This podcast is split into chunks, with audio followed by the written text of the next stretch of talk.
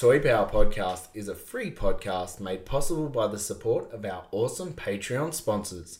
Head to toypowerpodcast.com and see how you can help.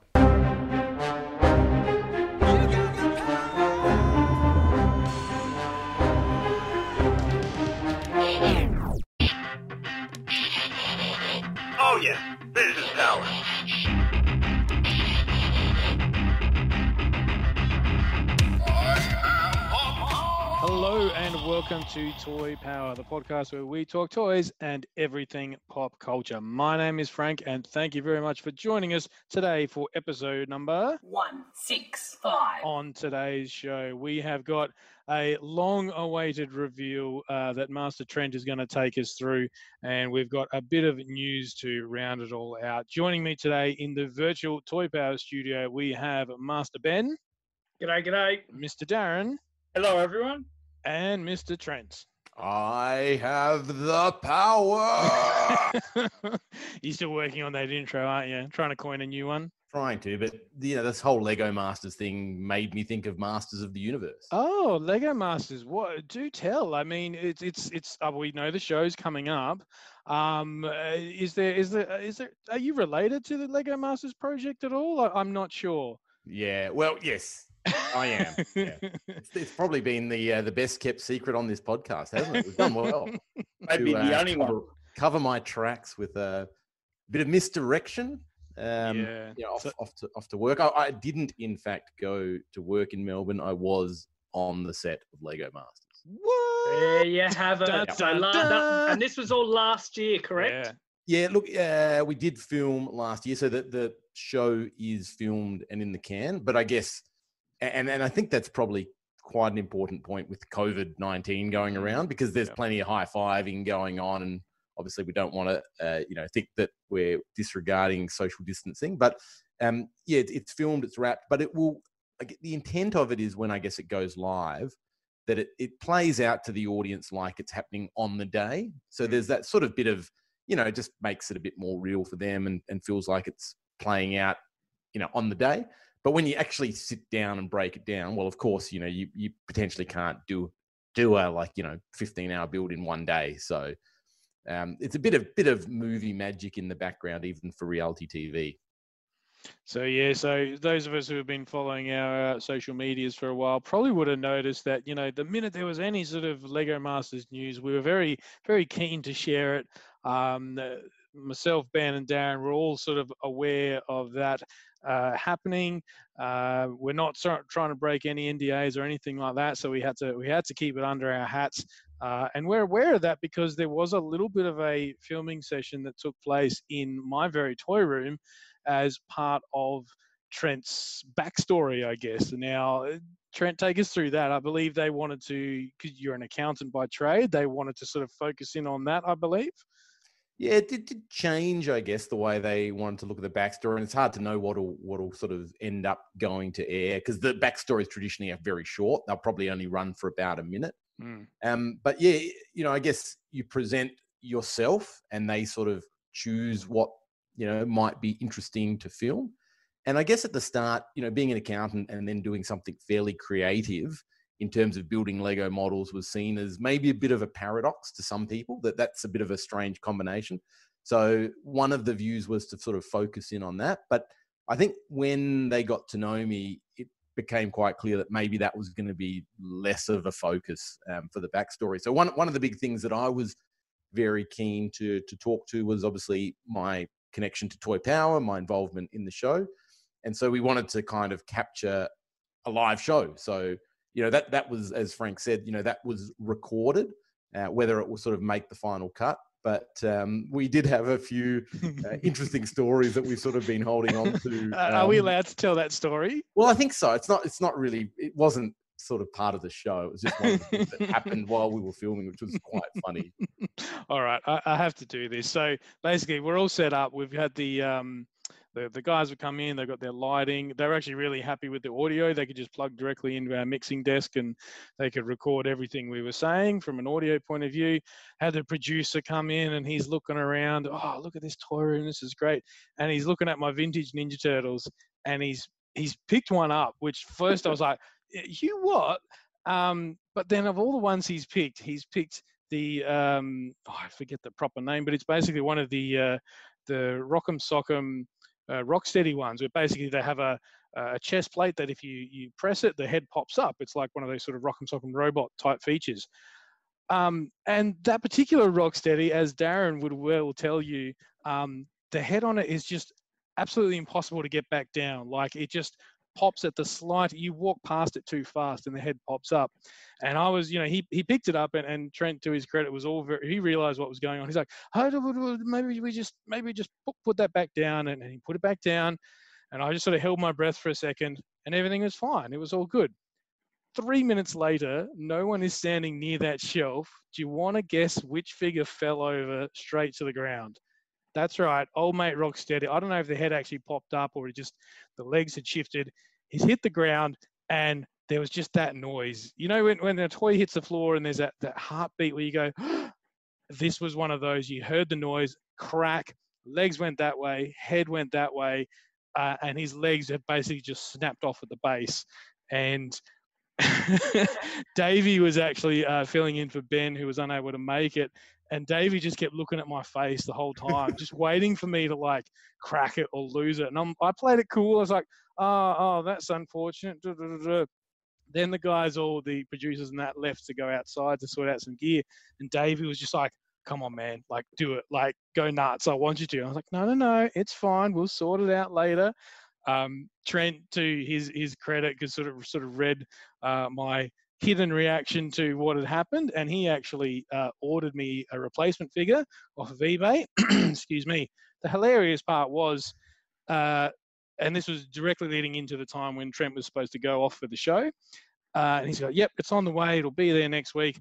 Oh, here it is, your beauty. I've opened the box up, and it is something has happened to it in transit because the legs were broken in the exact same manner." and like at this point, I just I just laughed. I was like, do you know what? If it was like a scratch figure or something really expensive, then we would have had a bit of an issue. But it was it's like a fifty dollar figure, neither here nor there. And at that point, I think Trent was mere days away from traveling to Melbourne, and I just went, just just leave it. I don't care anymore. I'll try gluing it. Like I've literally got two figures that are broken in the exact same fashion. Uh, in fairness, the one Trent bought me probably has a better uh, head clicking mechanism, so I probably prefer that one.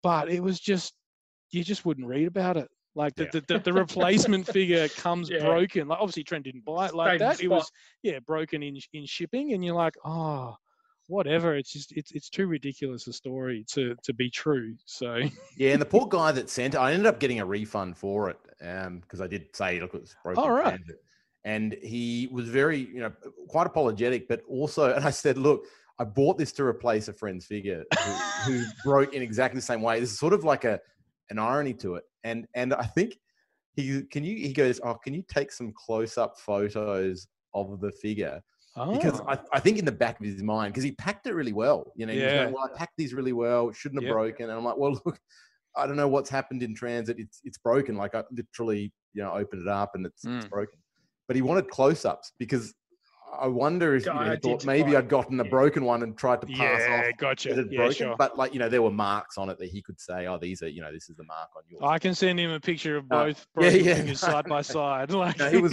he was fine with it in the end, but I think it was just the point that he couldn't believe that it had broken in transit, and I was like, ah, it's a long way around the world, you know. So it's just one of. I don't think any of us could believe. and obviously, there's a there's a fragility across the that entire, entire product. That's obviously the the weak point. Yeah. In all of. Well, you know what? Mine was fine sitting on the shelf for a good couple of years till an old mate producer comes along. yeah. Oh, hilarious, hilarious. But anyway, enough about that. Trent, um, now we know Lego Masters does uh, they do things in pairs. Did you apply to the show with someone? How, what what happened there? Yeah, so this was a solo application. So I did have a few mates that I reached out to in the Lego community that um, one, one, one mate in particular, uh, Steve Reddy, who I would mm. have loved to have gone on the show with. Um, but he already had a partner um, that he, he wanted to kind of audition with. So he went through that process. Um, so I thought I'll just give it a crack on my own and, and knowing that, you know, if I, if I made it through, then I'd be paired up on the show. So I got paired up with a very, very cool, you know, young and hip um, school chaplain by the name of Josh, and and uh, was yeah, it was great. Really, really great person to work with on the show, and you know, couldn't have really asked for a better better partner. Awesome. Cool. Awesome. So, how many other participants on the show? How many people you um teams? against Yeah. teams? Yeah, so it, it, it like you said, Frank, it's in pairs. So there's eight teams, so 16 people all up. Um, and yeah, so it's the same format in that regard as season one. Cool. Um, yeah, and and look, they were all like we were all pretty much best buds, um, pretty pretty quick. Like really good group of people. Obviously, you've got that shared passion. You know, when you've got something in common, and um, really like I was, I was sitting down at lunch one day um, with everyone, and it was one of those first lunches where you kind of people are telling their their backstories and you're getting to know them, and it was like everyone had kind of a crazy thing that's happened to them, or a crazy sort of story to tell, and it was like, okay, this is not like a regular 15 other people in a room. Like so, from for me, I guess you know I've got this massive toy collection, you know, and that, that's something that's quite I, unusual. I see nothing crazy with that, but No, continue. that- That's Um, infinitely sensible. yeah, that's right. Um, but like, and, and other people had similar sorts of stories. I won't talk about them because I don't want to sort of spoil anything. But it was just like I'm in this room with you know 15 other very unique sort of people, all with this similar interest, and it was just yeah, really really cool to be part of that. Nice. So uh, now I believe this uh, this year they're really focusing in on the uh, state versus state type thing, as they've done in other sort of reality TV shows. Is that was uh, your partner? What was his name again? Sorry, Josh. Josh. He's from Adelaide. Is that right? Yeah, yep. He's a local. Yeah, it it was interesting because I didn't get a watching season one. I didn't get a really good feel for where contestants were from, Hmm. and it was one of the things that when when we started, and I think incidentally in season one there wasn't any contestants from South Australia. Right. So for this season, the state thing was actually really noticeable.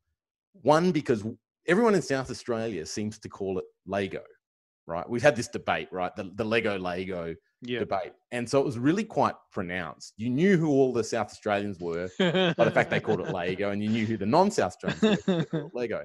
But you, you, you're quite right that you've picked that up, Frank, because I think season one, they were still finding their feet in terms of the way they were going to promote and market and, and get this thing, you know, up and running.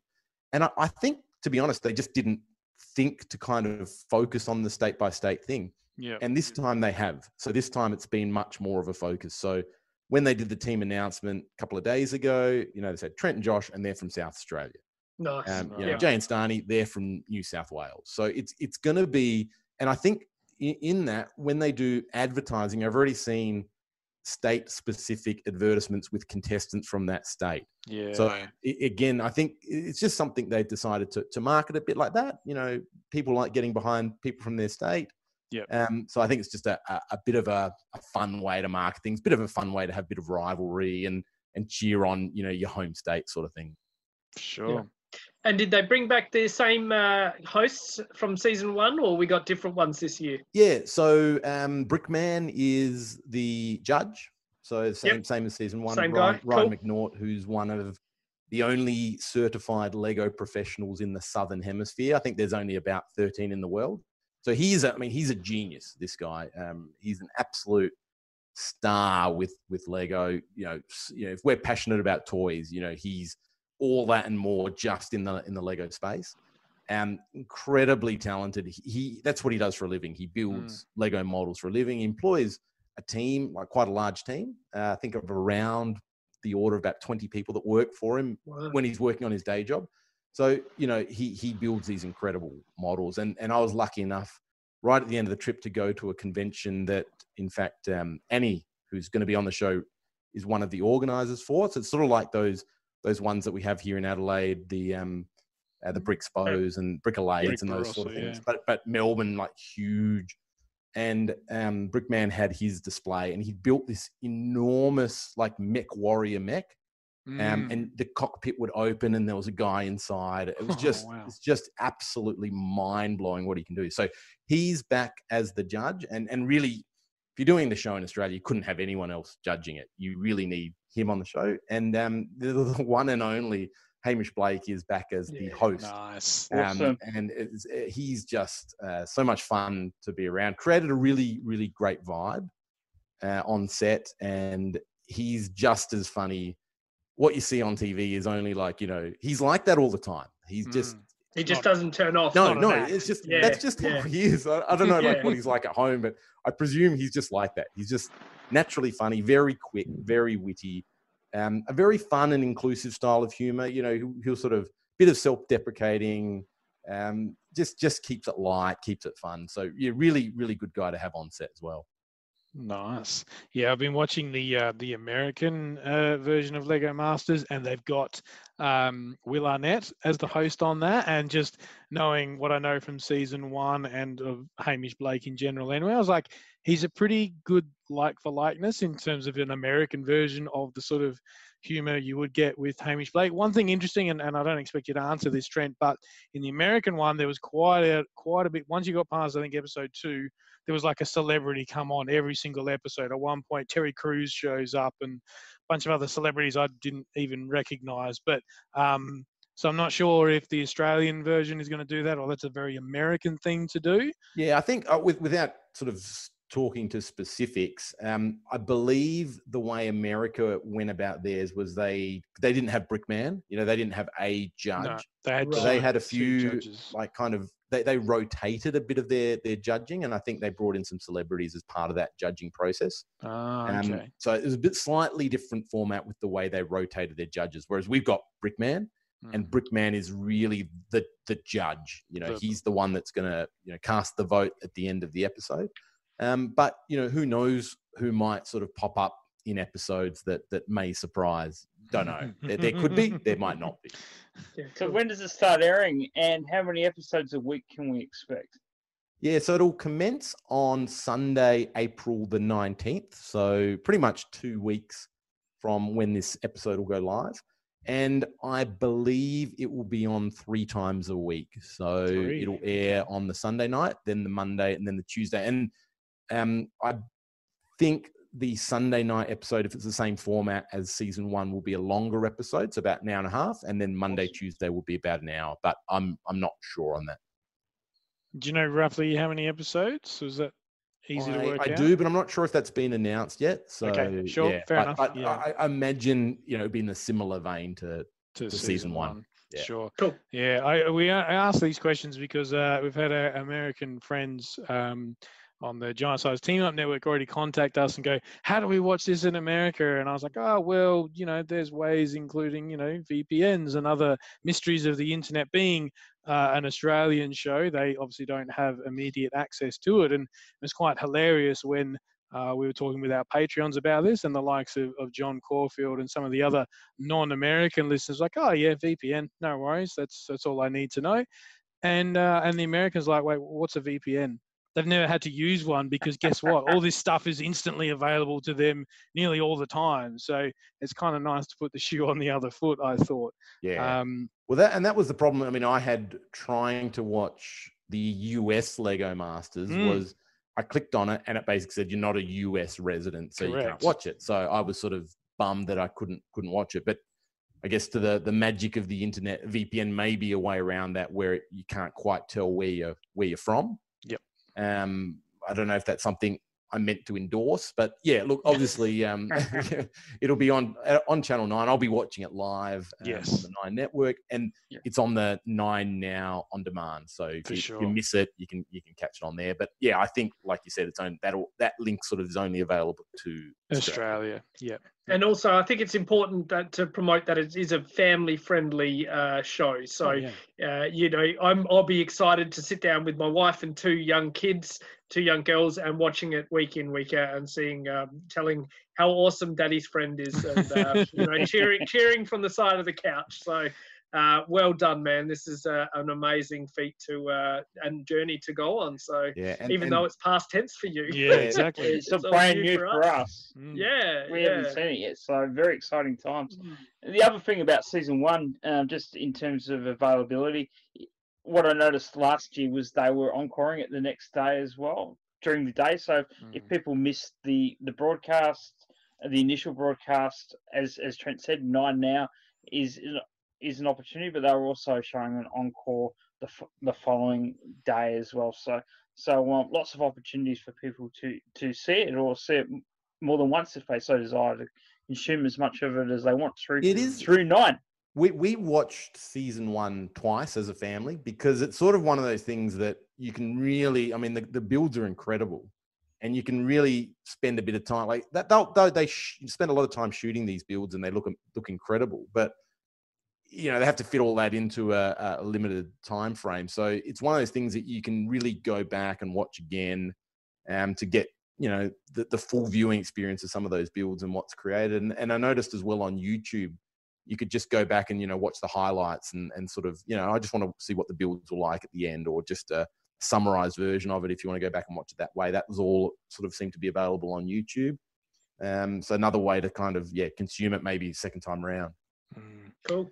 And uh, anything, any teasers you can give us? Anything we haven't covered, and uh, anything you're allowed to talk to or promote or um, Feel- whatever. be- Feel free to drop an exclusive, mate. We won't hold it against you. Like, you know, and we're going to pester you off air, and we already have been, to be completely honest. So, my, my, my lips are sealed shut. Um, no, I guess, look, I, I think it's going to be a, a really fun season. I think everyone that was involved in the production, you know, legitimately was having a great time and and were were happy with you know the output of what they got. So I think it's going to be really really fun. And I and I think for me the camaraderie that is shown between the groups. I mean, a lot of people don't like the the nastiness of reality TV and the Yeah. vindictiveness and and that.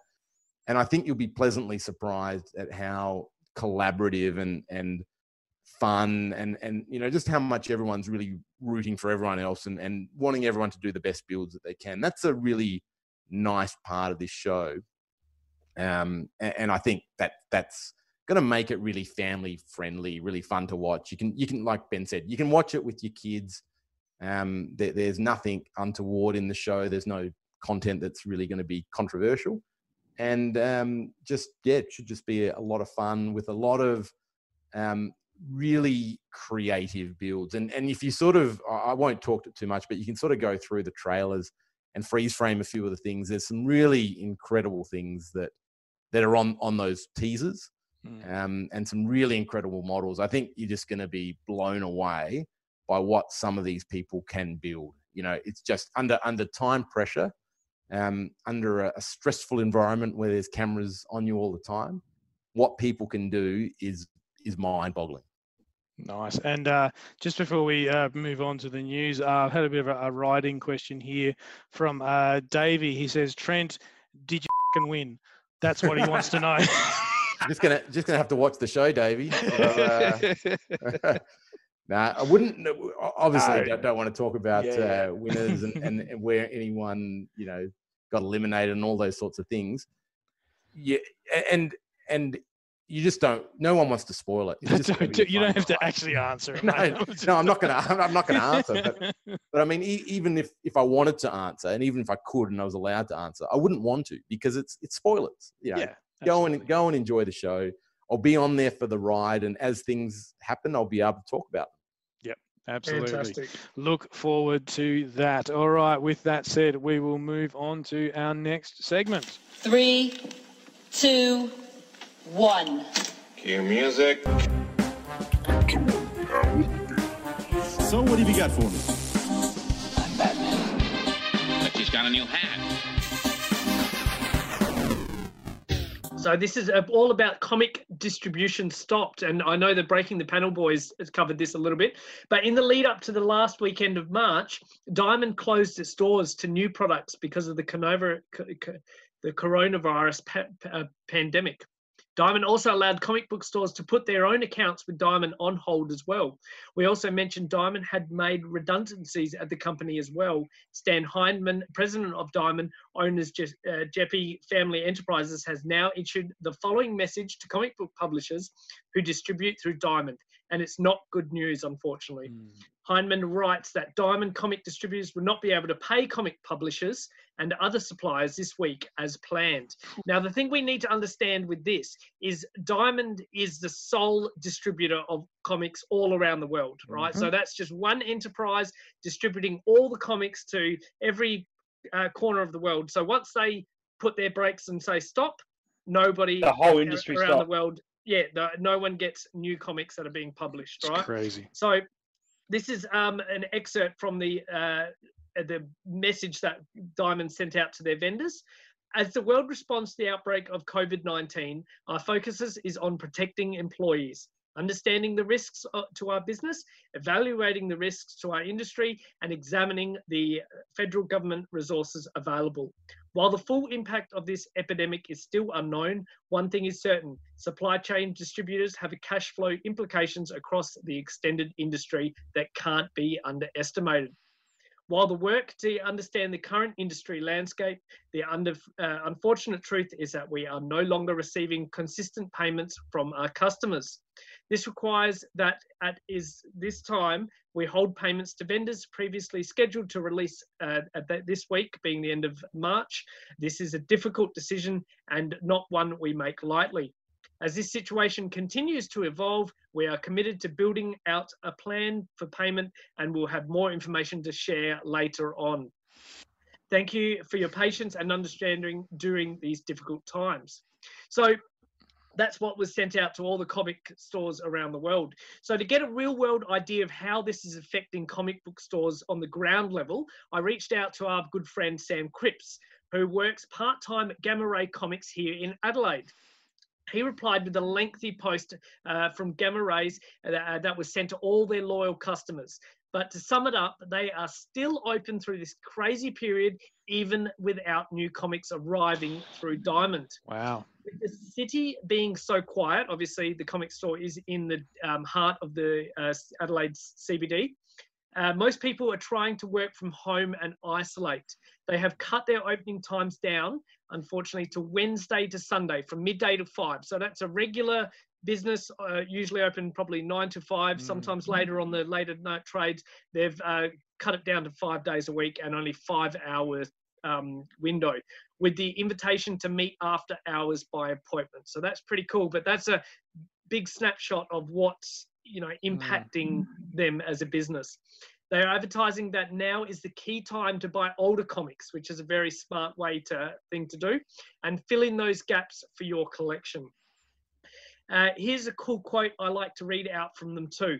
This is a rough time for us. We might not have a superhero to help us out on this one, but at least we can escape into a good comic to forget about it for a little while. It's, Sam also, yeah.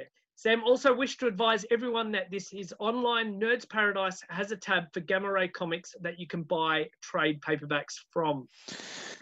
The COVID nine. Now, I just want to sum this up. Uh, the COVID nineteen pandemic could be the nail in the coffin for a few things. Unfortunately, comics moving more rapidly from physical books to digital images, and also uh, on the uh, you know span of that movie theaters uh, all but eradicated at, as home movies, as home cinema becomes more and more popular option moving forward. Uh, this is obviously the tip of the iceberg, and I'm genuinely saddened. Yeah, see, Diamond is an interesting one because, like as you said, they are the distributor for uh, comics, and we're talking, you know, DC, Marvel, and and all the other publishers. Independence, yeah. Independence. They also do, uh, from our point of view, they do a bit of toy stuff as well. Yeah, so there's Oh, for sure. there's a whole lot of product that perhaps Sam, even through Nerds Paradise, is now going to struggle to to get in, even if those orders are, are long placed, because Diamond's just essentially gone no, and and shut their doors. And and I found it interesting that statement they released. They said, "What is it? The unfortunate truth is that we are no we are no longer receiving consistent payments from our customers." And to me, Correct. that almost sounds like a bit of a passing the buck and, and blaming the, the, the middle tier guys. And I'm like, well, call a spade a spade. If you're protecting your employees, that's fine. But to turn around and then blame it on places like Gamma Rays and, and whatever, um, I, I, that's a little bit a little bit gutless as far as I'm Mm. concerned. And and why would you be paying your accounts if you're not receiving the stock? Well, That's right. That's if, it. If your if your goods are stuck halfway around the world because they the, the planes have stopped flying, so Yeah, to speak, exactly. uh, or or it's in a quarantine area that needs to wait because sometimes you know they, they hold these items up for two weeks or whatever. Uh, why uh, would the comic store pay for something that's going to be two weeks late, Yeah. so to speak, or, or unknown release date to the to the store? Yeah, I'd be interested to know how much of the orders that had been placed were on credit. So what's that lag? So, you know, Yep. the order I place for a March shipment or, you know, the first week in March, you know, when I place that order, what are the terms? When do I have to pay for that? Is it a, a month? So do I have Yep. to pay for that in a month's time? And I think and I, I don't know this for a fact, and obviously Sam and and the, the guys that work at comic book stores would have a, a better understanding of the finances and how that operates.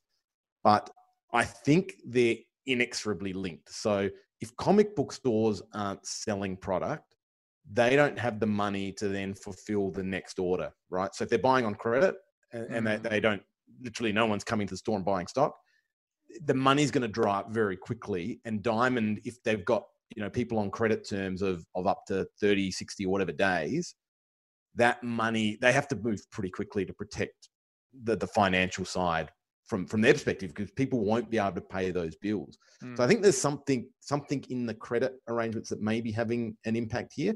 If it's purely cash forward delivery i am surprised it moved so quickly and they pulled the pin so quickly. I think this is an industry that was already under stress. Correct. right? Most So I think comic book sales are, are down. You know, I think and they're- have been for a while. yeah. even even with the um, excitement of the cinema, the you know the cinematic universe and things, bringing uh, some of these comic book heroes into a family sort of uh, household name, uh, it, it's not translating No. uh, as well as they expected on, uh, on comic book sales. I, I don't think it is, and and the, the the real unfortunate reality here is that you know I buy I, I've bought quite a few comics. I, I, I particularly when um, Pulp Fiction Comics was open, it was really close to my work. I'd go in and I'd buy you know a couple of issues every every week. I'd buy a couple of issues for sure. But the the reality is they are super expensive. You, you're paying seven eight dollars you know US uh, seven or eight dollars Australian to get an issue of a comic. And and while I was in Melbourne, I went into a store to pick up the new Master of the Universe comic, and and I grabbed a few things while I was there, like three comics. One was a, a thicker one, and it was like thirty bucks. Thirty Mm. bucks for, for three comics. Like it's it's Mm. it's not cheap. I mean, uh, you think about other ways of entertainment where you can sign up to Disney Plus and get unlimited, you know, comic comic book hero movies for how much? You know, Yeah. ten bucks, 90 bucks a month. year. Yeah, right? exactly. Yeah, I mean, that's so- to compare the that, that's four economics are- months of are Disney tricky. Plus. Yeah, and printing, printing, and all the art that goes into it—that's the cost of a comic book. Like it's Yep. costs a lot, and it's a it's a nice product to hold in your hand. It's it's it's a really nice product. I think so- this. yeah. Sorry, Trent. I was just I'm going to gonna say. so I found my purchasing habits moving from comic books to trades. You know, like Yeah. okay, I'll go Yeah. to Yeah. trade. I like the trade, but you know, 30, 40, 50 bucks a trade. How far it's does your still a lot go? to swallow it is a lot. one hit. Mm. I think this is uh, to Ben's point. This is going to be, you know, uh, a nail in the in the coffin of the industry. I, as someone who's a digital comics guy, this has been this is just going to speed up what was already happening, in my opinion. That instead of uh, typically the comic, the digital stuff you get are like a, a month or, or more behind what's actually on the shelves, and that's to encourage people to buy the physical books. I get that. That physical books is just about going to go away overnight now uh, and you have to wonder that, that if people still want their comics, and they, they obviously there's a whole lot probably they've still got in the pipeline. They've been drawn and edited and, and put together. Um, they're going to want to get at least some sort of revenue, and I think digital is just about the only way they're going to do it, at least over the next you know few months while this whole thing sort of sorts itself out. Um, and I think I think comic books are going to become like vinyl right? You can still get vinyl, and that's a, a medium that is you, many would consider dead, but it's going to become much more specialized than it is right now.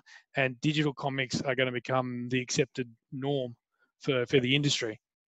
Yeah, it does leave a bit of a you know. So obviously, it's our taste in the mouth of everyone that is a comic book fan loves physical comic books. I think to Frank's point, they'll still be available. You know, mm. like the the, the big things, you'll still be able to get print runs and that sort of thing.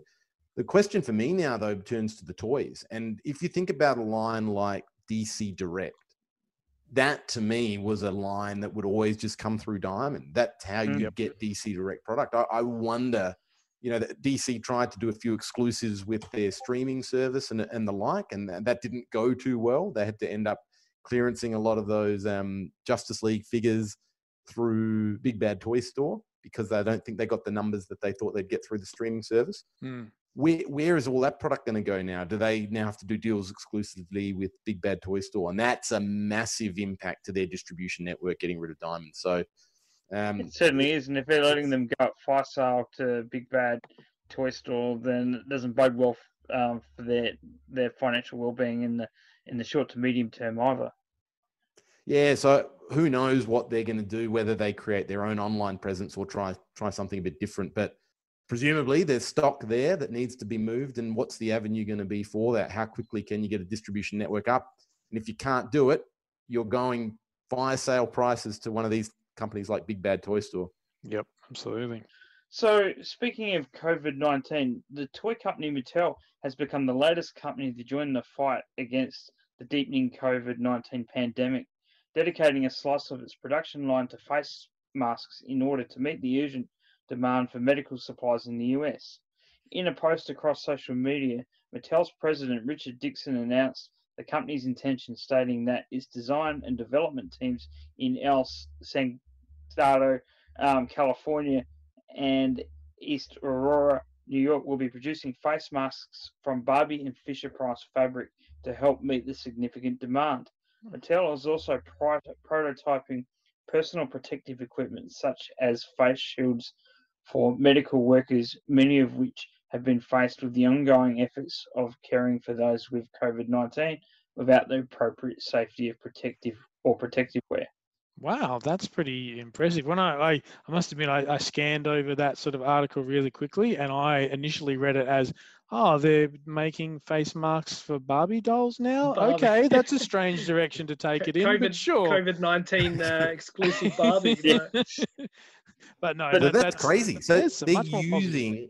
Hmm. they're using Barbie fabrics to make face masks. That's what it sounds like. I want Yes, correct. Yeah. Yeah. And- so they've probably and- and they've probably okay. got rolls and rolls and rolls of Yep. fabric at the warehouse ready Yep. to make the next uh, Barbie, you know, whatever dress or something, Mm. and they're going to turn that um, into instead of making that dress, they're going to make it into a face mask. It'd be interesting, true. though. So there's going to be a whole lot of face. ma- We're talking Barbie and Fisher Price were the two that's mentioned. So your face mask is either either going to be bright pink or it's going to have ABC one two three written on it. Like, Pretty, Well, pretty much. I'm sure those doctors don't care. I'm sure they're Yeah. just happy to be Yeah. protected. Absolutely. It's pretty clear. I think it's you know it's pretty clever of them to pivot so quickly, especially if they're struggling to get get Barbie dolls and Fisher Price toys from from um, China or wherever due to COVID nineteen to to be able to pivot their business, you know, in a much needed direction. I give them credit for that. The one thing I will say is, where's my battle armor face mask? That's what I want. you want a face mask that looks like your bloody uh, battle cat armor or something, right? yeah, well, I was thinking more the battle armor He-Man dents. that was that was what I was thinking. That that would be very cool. Yeah. Oh, there you go. No, it's good. Look, and I think th- this crisis does highlight the, you know, what happens or what can be a, a factor in globalization where you outsource the production of these sorts of products offshore. Yep. And then the capability to do so within your own country is limited. And, and I've seen here in Australia, brewers are now brewing hand sanitizer or brewing, you know, the alcohols that are Yep. used in Yeah. hand well, you can't buy metho anywhere. yeah, Mm. yeah, Metho well, is out. that, Yeah. that's it and and you know and you, you know uh, brewing alcohol and particularly spirits that's all done under license that needs to be licensed here in australia so um yeah interesting to see those those pivots um when when sort of the chips are down you need to do that i think even in australia we're looking at um producing ventilators now uh, here in australia and and, and some of those calls have gone out for manufacturing so and i think this is what this is the sort of reaction that the world needs to do. You know, companies need to change what they are producing and produce the the goods that are critical to fighting this pandemic. So yeah, good on you, Mattel, for helping with the fight. All right, moving on to some other toy news, and this is some very interesting information in respect to the new six inch G.I. Joe line. We have pictures of the upcoming Destro figure. Now, I've been very vocal about this line. Really, really loved Snake Eyes. Thought he looked great. And then I felt that there was a bit of a, the um, Hasbro went a bit off the boil with their Duke, with their Roadblock and their Scarlet. A little bit around the designs and the faces, but a lot around the color choice and, and the look of the figures. Destro for me is a step in the right direction again. He looks very vintage inspired. He's got a lot of those elements that are typical of Destro, the silver face mask, the big cobra collar that comes up really high with the red around it. He's got black, but little accents in there as well. He comes with the computer screen because I think Destro is typically sort of an, an arms dealer um, in that sort of space. Um, he's got the sidearm, the holster. To me, he looks looks really cool, and I, I, I like that traditional look on this figure. Anyone else with their thoughts on Destro? How Uh, how he I think he looks fantastic. He looks he looks mean. He looks uh, proper. Like you know, I just think he looks uh, the piece. I, I think they've instead of all that color and stuff like the other characters, instead of starting off with their boots green and finishing up with a red hat type thing and just all silly colors. You know, from from bottom to uh, you know, in gold, metallic, and everything. Uh, Destro is just essentially black got his traditional silver mask. He's got uh, you know a cool looking briefcase and things, and he just looks uh, proper military standard. What what you, you bought in the 80s, the toy now you're getting today with upgraded features, size, and uh, articulation and things. He, um, I I think him and Snake Eyes are the best so far for sure. Yeah, Yeah. I do have to. I do have to shout out the the actual head. It would have been really easy to just have a standard male head and just paint it silver. If you actually get up close, there are lines that indicate that it is uh, a helmet or mask uh, looking thing. Uh, he's got the little uh, gold chain thing happening as well, which is a very 80s sort of villain uh, thing to do. I'm still not going to buy it, but uh, it uh, yeah, He- looks quite good. He sold out in seconds Of apparently. course he So would, yeah. uh, and then I uh, bought there's them all. issues. Truth be known. Did you serious? yeah. um, so yeah, so he sold out in seconds, and uh, there's issues trying to uh, find him now. Mm. So And is this just a regular release, or is this like a, a Hasbro Pulse exclusive or something? no, it's one of those pulse things, but they keep apparently they keep updating, saying, "Oh, we've got more stock now. You can order," and then that sells out, and then yeah, it's sort of a a tease, Yeah, so to speak. So that fans are getting quite frustrated because a a lot of a lot of them are missing out continuously and don't want to fork out hundred plus dollars for on secondary market just yet. You before the think surely released. this needs a mass market release? So there's going to be tons of him floating around at some point. Is, Well, yeah. yeah. Is this also, and I'm not super familiar with the animation colors, but is how different is this to um, the animation as far as could you go, do uh, a repaint of him later on with? Yeah, uh, he like- had hundreds of repaints. Yeah. Okay. Yeah, yeah, lots and lots. So he even had one where he had a gold helmet. Right. So Bling. Expensive. So we have some exciting news from SH Figuarts. We have a Michael Keaton Batman. Bandai has been teasing it, a Batman 1989 figure for its SH Figuarts line for ages, and now it has finally been unveiled. The new 6 inch figure will come with interchangeable face parts, multiple hands, a grapnel gun, a batarang, throwing two, throwing, uh, two throwing stars, rope shooter, and cape extensions. Currently in Japan, the figure will be a Bandai premium web exclusive, but you should be able to find it in specialty shops and websites around the world. It will sell for approximately 68 um, US and is due for release uh, due for release in September 2020. Um, and you couldn't resist this, could you, Darren? No, I've already bought it. How I- many? How many did you order Only two so far. so far? Yeah, but um, I just wanted to say September is the perfect perfect month to release this because September 5th is actually Michael Keaton's birthday. There so you go. this is the ideal time to I'm, to put that I'm out. sure that's that's exactly why they released it. yeah, that's, that's so true. Ben's right. Yeah. yeah. I'm sure. But Happy you know, that's so cool. Um, so happy to see that. You know, it looks so good. Are there It any look- other look yeah. are there any other sort of this sort of level, uh, really high quality 89 figures in that? Because this is a six inch figure, is that right? Yeah, that's right. Is there, is there anything comparable to this? We know about well, there's obviously all the Hot Toys versions and these sorts of things. I- There's- Is I would say the NECA one is probably the only other 1989 six seven inch scale, um, sort of in in modern times. that- sure? And, well, what about the Mezco collective? Oh, of course, the well? Mezco. Yeah, Yeah. That, that's a, Yeah, is but that, is that a bit out. bigger? Is that a bit taller? No, oh, maybe seven, eight inch, but Okay. it's uh, it, it sold out so fast. Yeah, it it did. very expensive. So Yeah. Yeah, this is great. I mean, uh, did see a bit of um, commentary around the likeness, how close it was to the Keaton likeness. Mm. Um, and yeah, I couldn't quite make up my mind with the the images. To me, he looked really cool. But there was one photo of him swooping down with his wings outstretched, and it just looked it looked like a, a shot from the film. I mean, it was incredible for them to be pulling off that sort of a look at this six inch scale is a real credit to what they're able to do. Um, so yeah, yeah, I think you'll be pleasantly surprised, Darren, when that arrives in September. I certainly can't wait for it.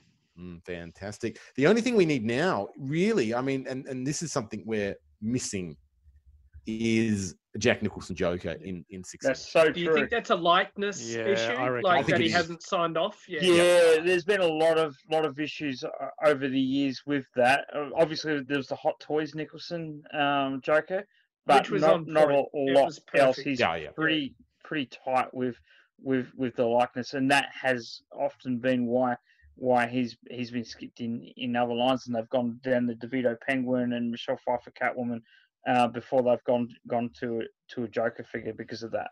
Yeah. Well, no one's making movies anymore, so maybe he might have to start, you know, making money by selling his face on toys. Maybe one can only hope. Yeah, all right. Hey, some great news during the week. Super 7 went live with wave three of Thundercats. Yes, that's right. Thundercats are on the loose. And we have talked a little bit about what wave three of their Ultimates line will entail. That is Cheetara. We're getting Slithe. We're getting Jaga. And of course, we're getting Captain Cracker, which is an absolute brilliant figure to choose. One of the more obscure ones, which really signals what Super 7 is going to do with this line and, and hoping to go deep. So those pre-orders have opened. I know Brian was talking a little bit about giving everyone sort of a month off from orders, and I think that's that was March. He sort of called the Jets on the March releases, but now we're back into the swing of it with Wave Three, and it made me it made me wonder because he has been they've been really good with keeping up to date with where their production is at in in light of COVID and all those sorts of delays and they've been he's been showing off sort of packaging samples and figures as they're coming in for review and test shots and that sort of thing. But it, it did you know it's one of these things that you look at and you go oh okay i'm pre-ordering wave three and i haven't even sort of gotten close to seeing Yep. my, my wave one. There's a lot of delays. And look I, I personally i'd rather the delays and get the figures as best as they can make them. And i know conan was pretty much ready to go and then there was a problem they had to ship them all back and and those sorts of things. I, I always encourage actions that will get us the best toys in the long run. But I, it feels a bit weird to be ordering, you know, wave three or wave four when you still haven't got wave one in your hand. That's just a Mm. bit, it's feeling a bit strange to me. Yep, agreed. Uh, something that's not strange is that we are getting more Batman figures. Now, we have talked about these. These are the ones from McFarlane uh, as part of their uh, DC six inch line. Uh, they have, we've only ever heard in text that we are getting a Batman and a Joker as they appear in the Arkham Asylum video games.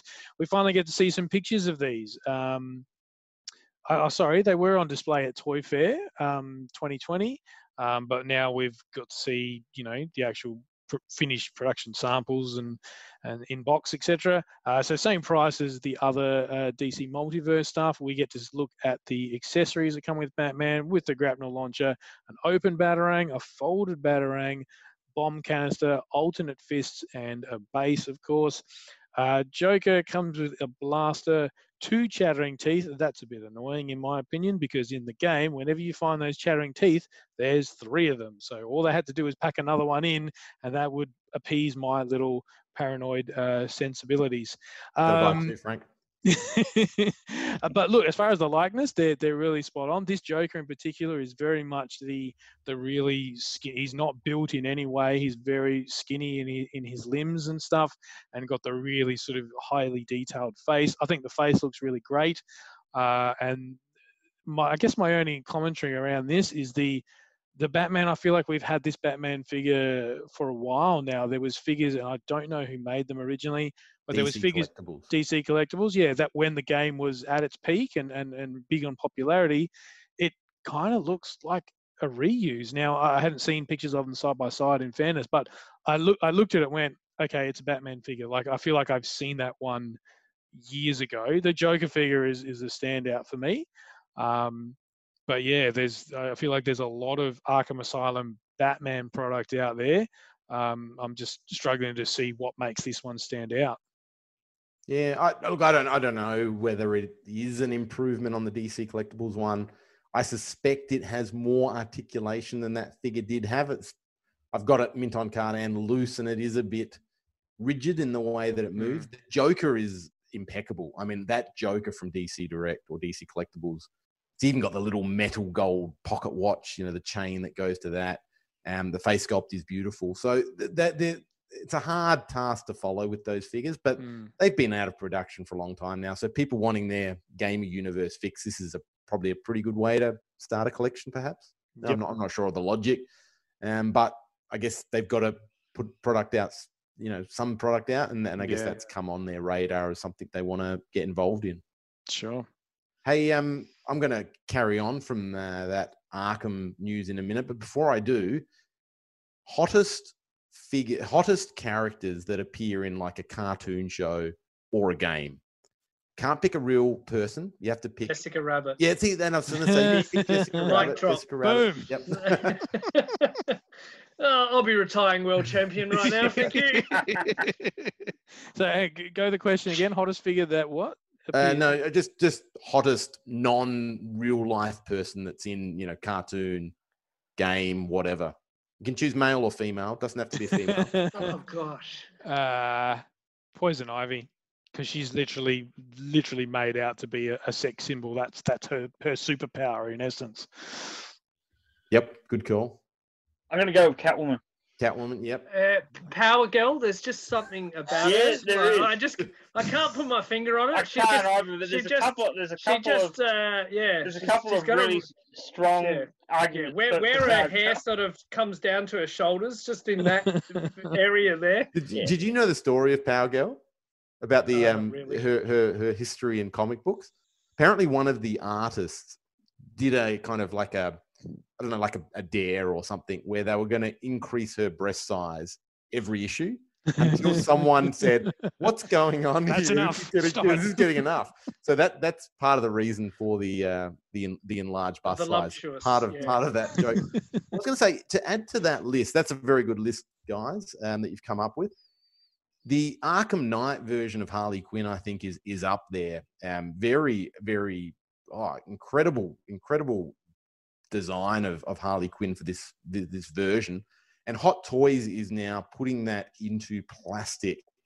Um, if you think back to Arkham Knight, there, there is a few different versions of that Harley throughout the Arkham universe, but this is the one with the sort of the black corset, the ruffle skirt, and all the lace edges, and some really uh, vibrant stockings on the legs. Like they're almost they've got a shimmer to them, almost metallic looking.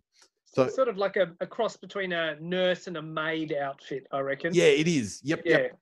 The sort of naughty maid style of outfit. Yeah. I think in the Yeah. first game she's wearing like that naughty nurse outfit. Right. they just, you know, right. Just needed to go, to the Hmm. next level with the, the next game. Um, but yeah, she comes. It's quite a, a amazing looking figure. Comes with all the accessories, including baseball bat, machine gun, mallet, pistol, paint can with brush, and my favorite accessory, the Jack in the Box, which has the the Jack head popping out, um, and a, a nice figure stand. So if you're into your Arkham universe, this is another great figure to pick up in that one six scale. I think Hot Toys have done Arkham Knight. They've done the Batman from the the first video game. I think there's a, a Joker in there as well. So get on it if you're a Batman Arkham Knight fan. I love that her, her rifle that she has actually has just like a pink fluffy dice like hanging Yep. from the from the trigger. like it's Yeah, very it's a very beautiful hardy. touch. Yeah, it's very, I know it is. It's very clever, and credit to the game designers. I think they the designs in these games are tremendous. They're they're so true to the source material while being so different in a way. So it's it's a really uh, clever use of the design aesthetics to make something new, but still, you know, not stupidly different to what we would expect. Yeah, you still look at it and you still know who it is. So they've done well.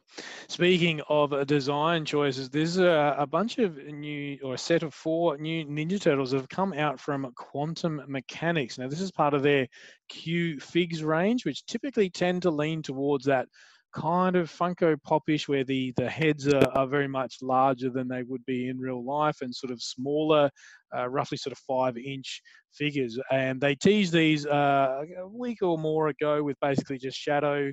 Um, shadows outlines of the figures and you knew who they were straight away you know this one's holding a pair of sai gee i wonder who that is like um, but these are we get one of each of the turtles leo don Raph, and mikey standing at about five inches tall and each come with a base due to be released this summer they're coming out at around the $20 us mark pre-orders i believe have gone live look they're they're an interesting style they're um as I said, got the slightly larger heads, but my, my gut feel when I look at them is they look like uh, 2003 sort of styled in terms of the colors and stuff.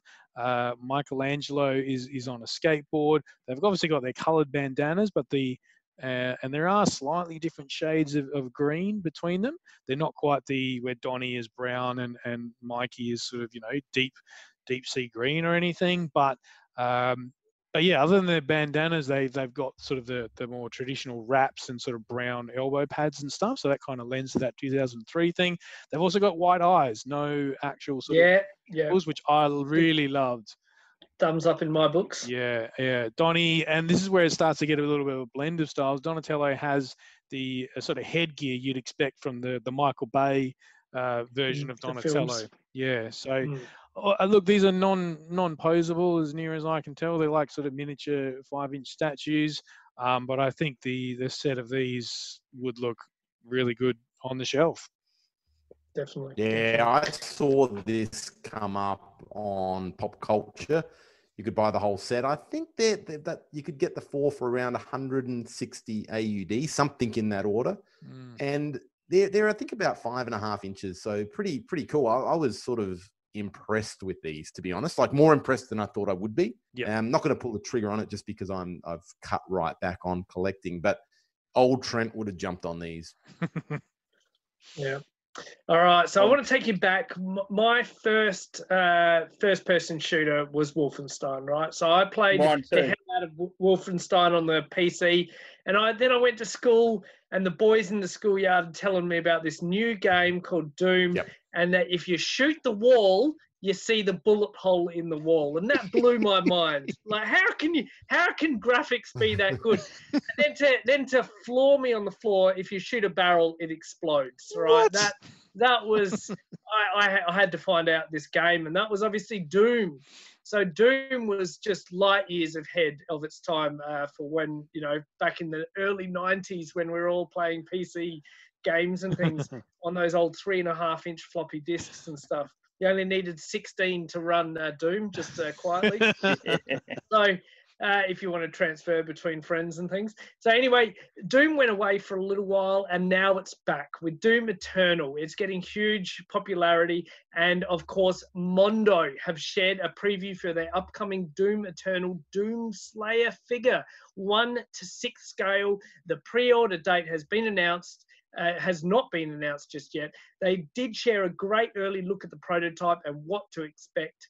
The 12 inch figure uh, scale figure will be fully articulated. The figure will include a number of interchangeable hands, an extended and retractable arm blade, a shoulder cannon, a chainsaw, saw, a um, a, a, a you know this unique sword that he's got, and of course the BFG 9000. What does BFG you know, stand for?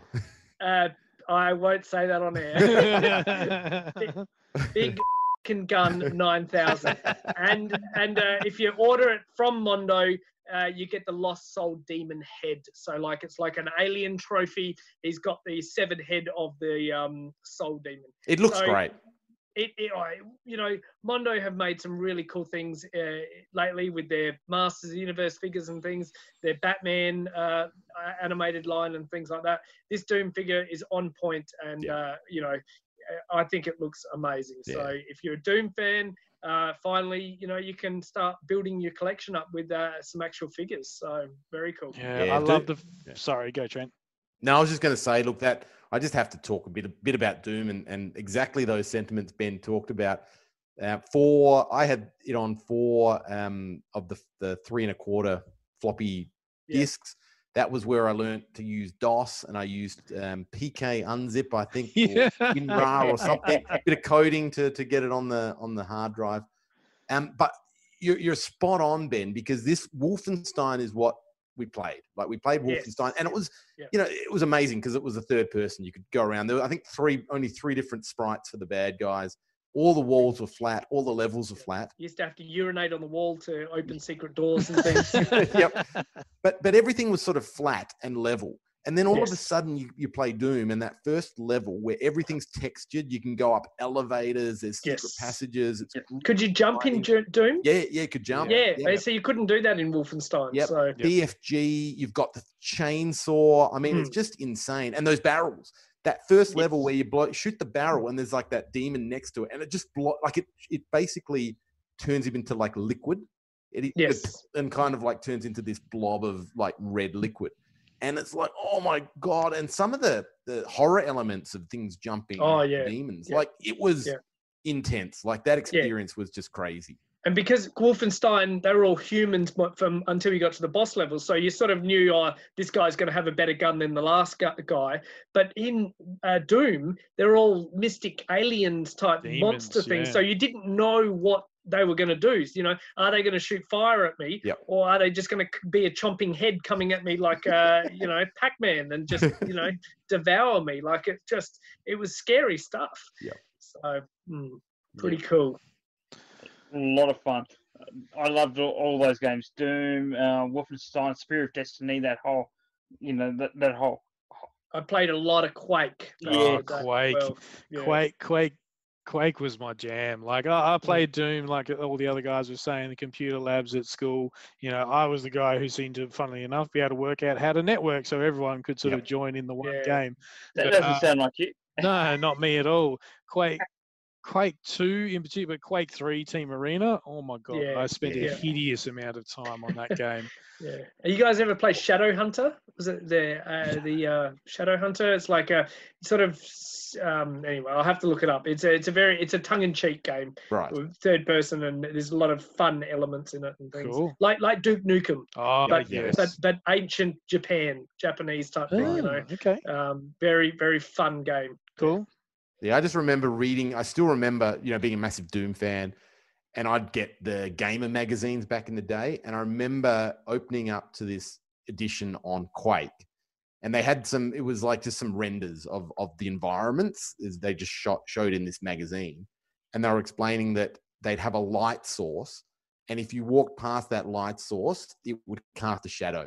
And that was just when Right. it, It it was- blew my mind. I'm like, no, what? You can't do that in a game. Yeah, yeah. like, that's insane. And so Quake, and, and I got Quake as soon as it came out, and that was always my my memory of Quake is that it got the lighting absolutely brilliant. Yeah. I spent so much time looking at his shadow, he got killed straight away. yeah, that's it. I didn't actually like get anywhere in the game. I was just too busy looking around at stuff. Just making shadow puppets. Woo. Yeah. Nah, fantastic. That that Doom figure does look cool. I always loved the Space Marine, and I remember, yeah, Doom. That first Doom game, you could you could local area network to another computer and play two player. Yep. So yeah, that was that. are so such cool gaming memory. LAN parties. Yeah, that's it. All right, we're moving on now to some new Star Wars Black Series reveals, and this is some pretty exciting stuff. Some some first time figures are being released now.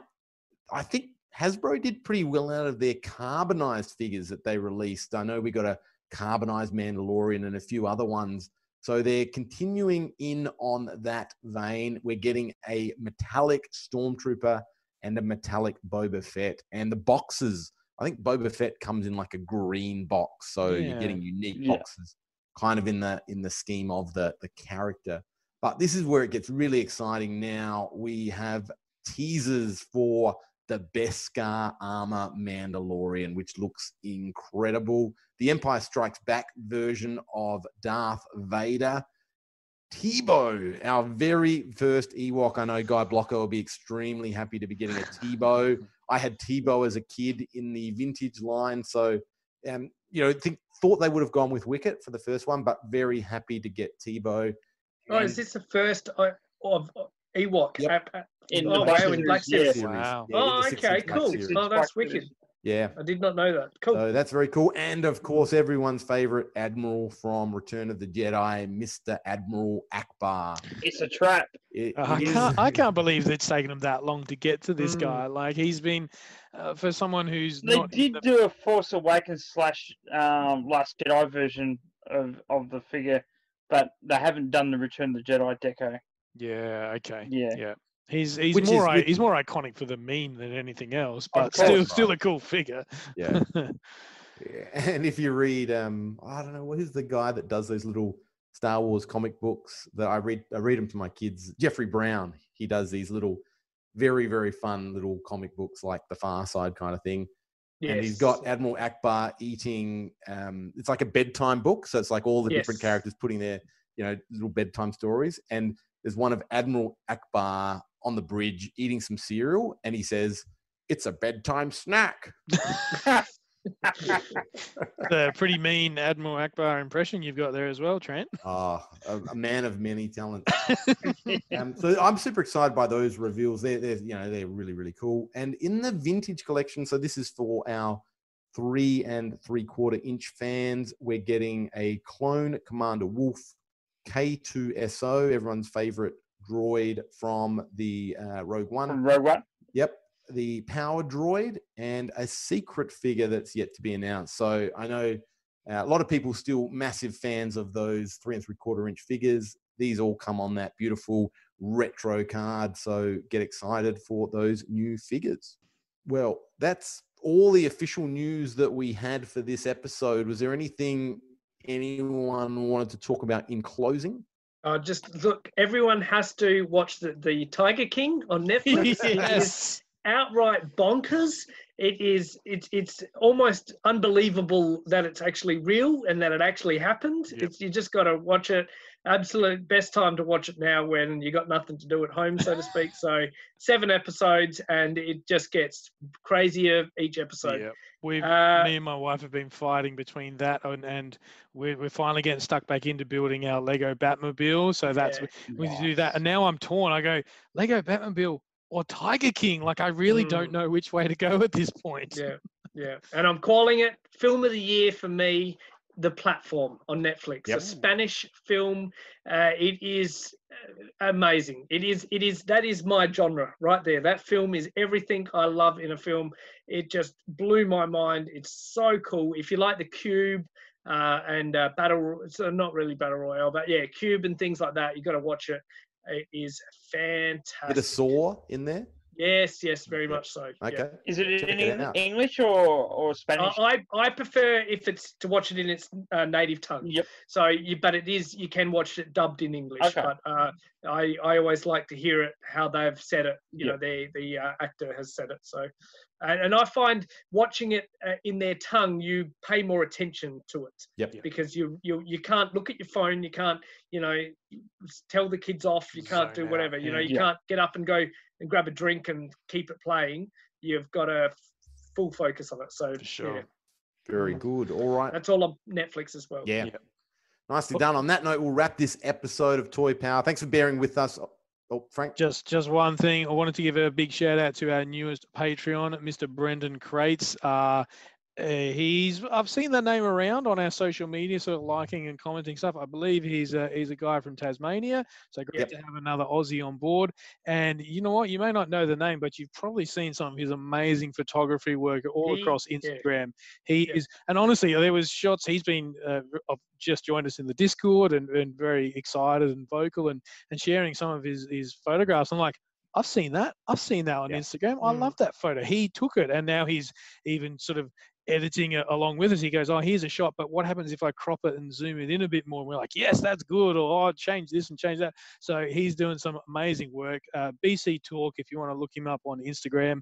Um, great to have you on board, mate, and I really appreciate you. You know, spending your hard-earned money on us at a time when not a lot of people are spending a lot of money. So much appreciated, mate. Yeah. Uh, and obviously, we apologize for the audio quality. We did order some new mini mixers, um, but they've been delayed. So we're just trying to work out when they're going to come in and some options around getting some mixers so everyone's got a mixer and everyone can sound as good as possible while we're in isolation. But it is our mission to keep Toy Power coming once a week. Um, I know a lot of people that listen do it on their commutes. And then now there's not as much commuting going on. Maybe people are getting a bit behind in Toy Power, but it's there if you want it. Um, we're going to be around chatting toys. So if you want to get reach out, have a chat. If you're feeling a little bit isolated, we're here. Really good toy community to get involved with, chat and, and share the love of toys. So feel free to reach out. Uh, always here for a chat. And on that note, we'll see you around the toy aisles. And if you're good, tune into Channel 9 and you can check out the amazing stuff, or not so amazing, you be the judge that I'm to produce. Take care and stay well, everyone. And until next time, good journey. You can find the Toy Power team at all the usual online places.